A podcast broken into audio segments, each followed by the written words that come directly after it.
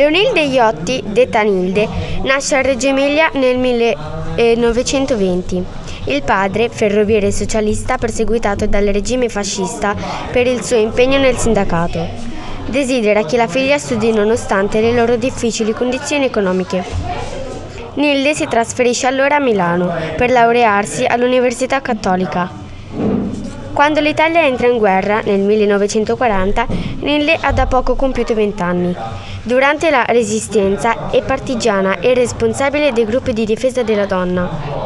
Finita la guerra, nel marzo del 1946 viene eletta in consiglio comunale a Reggio Emilia e il 2 giugno all'Assemblea Costituente nelle liste del PCI, ovvero Partito Comunista Italiano. Nilde partecipa alla Commissione del 75 con una, con una relazione che, che richiama la necessità di leggi specifiche sulla famiglia.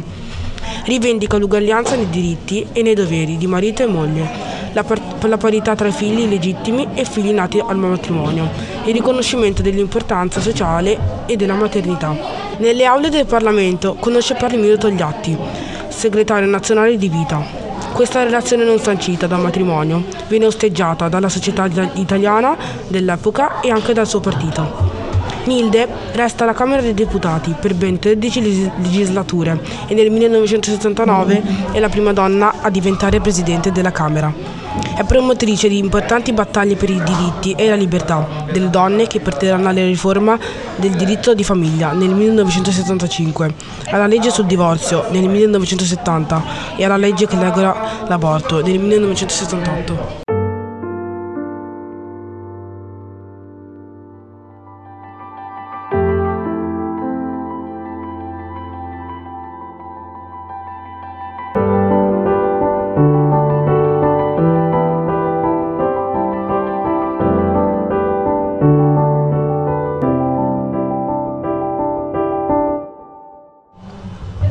Ciao a tutti, noi siamo Awa, Selva, Shadian e Camilla. e oggi vi presenteremo Angela Maria Guidi Cingolani. Angela Maria Guidi è la prima donna d'Italia a prendere la parola a Montecitorio durante la consulta nazionale. Colleghi, nel vostro applauso ravviso un saluto per la donna che per la prima volta parla in quest'aula. Non un applauso dunque per la mia persona, ma per me, quale rappresentante delle donne italiane che ora, per la prima volta, partecipano alla vita politica del paese. Angela nasce a Roma nel 1896, dove si impegna fin da ragazza nella gioventù femminile cattolica. Nel 1919 nasce il Partito Popolare Italiano e Angela aderisce subito, è la prima donna iscritta al nuovo partito. Nel 1925 partecipa al concorso indetto dal Ministero dell'Economia per selezionare nuovi ispettori del lavoro e lo vince. È l'unica donna a partecipare. Quando il regime fascista dichiara illegali tutti i partiti, Angela non si dà per vinta e continua l'attività antifascista clandestinamente, insieme a Mario Scingolani, il suo futuro marito, con cui condivide l'impegno per la democrazia. Durante la guerra partecipa alla resistenza e collabora alla costituzione di un nuovo partito chiamato Democrazia Cristiana. Angela è convinta sostenitrice del suffragio femminile e dopo la guerra riesce a entrare in quelle istituzioni che, fino ad allora, avevano escluso le donne. Nel 1946 viene, in- viene eletta all'Assemblea Costituente e nel 1948 in Parlamento, dove si, dedica, dove si dedica in particolar modo ai temi del lavoro. È la prima donna della Repubblica Italiana a ricoprire un incarico ministeriale come sottosegretaria di Stato nel Ministero dell'Industria e del Commercio.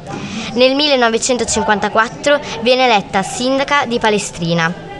Lascia così l'impegno politico nazionale per dedicarsi all'amministrazione del comune.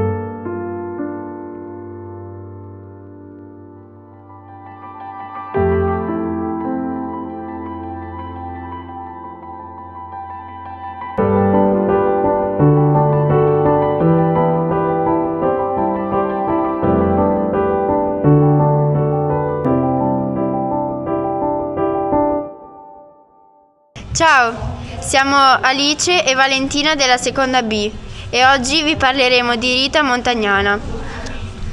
Rita Montagnana nasce a Torino nel 1895 da una famiglia ebrea e socialista. Inizia a lavorare in fabbrica giovanissima e all'età di 14 anni partecipa agli scioperi delle sarte torinesi per il riconoscimento della dignità e dei diritti delle operaie. Convinta de- della necessità di una trasformazione radicale della società, Rita è tra le persone che fondano il Partito Comunista d'Italia a Torino. Nel partito conosce Palmiro Togliatti, suo futuro marito, e con lui sarà costretta all'esilio dal regime fascista. Ma il suo impegno nell'attività politica, nella lotta antifascista e nella resistenza continua a tempo pieno tra Francia, Svizzera, Spagna e Unione Sovietica. Rientrata in Italia nel 1944, dopo la liberazione di Roma, si attiva per fondare l'Unione delle Donne Italiane, in modo da promuovere la partecipazione politica femminile e la coscienza di essere cittadine. La prima conquista da ottenere è il diritto di voto, con la possibilità di eleggere ed essere elette. Ma le donne, da sempre escluse dal voto, partecipano alle elezioni. Rita, come molte altre politiche, viaggia per tutto il, il paese per sensibilizzare le italiane all'esercito di questo diritto. All'Assemblea Costituente viene eletta raccogliendo il maggior numero di voti nella sua lista elettorale e nel 1948 è rieletta al Senato. Con la fine del suo matrimonio con Togliatti arriva intanto alla guida del PCI. Inizia il progressivo allontanamento di Rita dal partito, nonostante l'impegno politico attivo di tutta una vita. Si ritira così a vivere a Torino con il figlio Aldo, gravemente malato di cui il padre Palmiro si disinteressò completamente.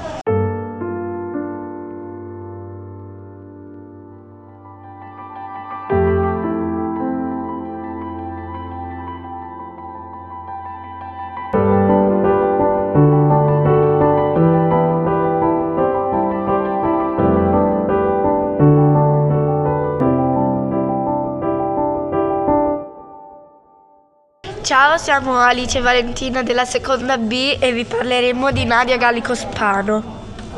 Nadia Gallico nasce in Tunisia nel 1916 da una famiglia della piccola borghesia di origine toscana. La madre, Ketty, è farmacista ed è una delle prime donne laureate dall'Africa del Nord. Fin da ragazza Nadia è appassionata di politica e si iscrive con i fratelli e la sorella al Partito Comunista. Dopo il liceo e i primi anni di università è costretta a interrompere gli studi a causa della guerra. Nel 1939 sposa Veglio Spano, inviato dal PCI in Tunisia a supporto del movimento antifascista. Insieme partecipano attivamente alla resistenza al nazifascismo prima in Tunisia e dopo il 1943 in Italia a Napoli. Dal 1944 Nadia Gallico Spano dirige l'edizione italiana della, della, rivista antifascista Noi Donne, che diventerà un importante punto di riferimento per il femminismo, soprattutto negli anni 70, un periodo di profonde trasformazioni della società e di conquiste da parte delle donne. Viene eletta all'Assemblea Costituente nelle liste comuniste e nel corso dei lavori partecipa con grande impegno per tenere fede al mandato ricevuto dalle donne. Perché, come dice lei, soltanto riconoscendo alle donne la parità dei diritti si può costruire un'Italia veramente democratica.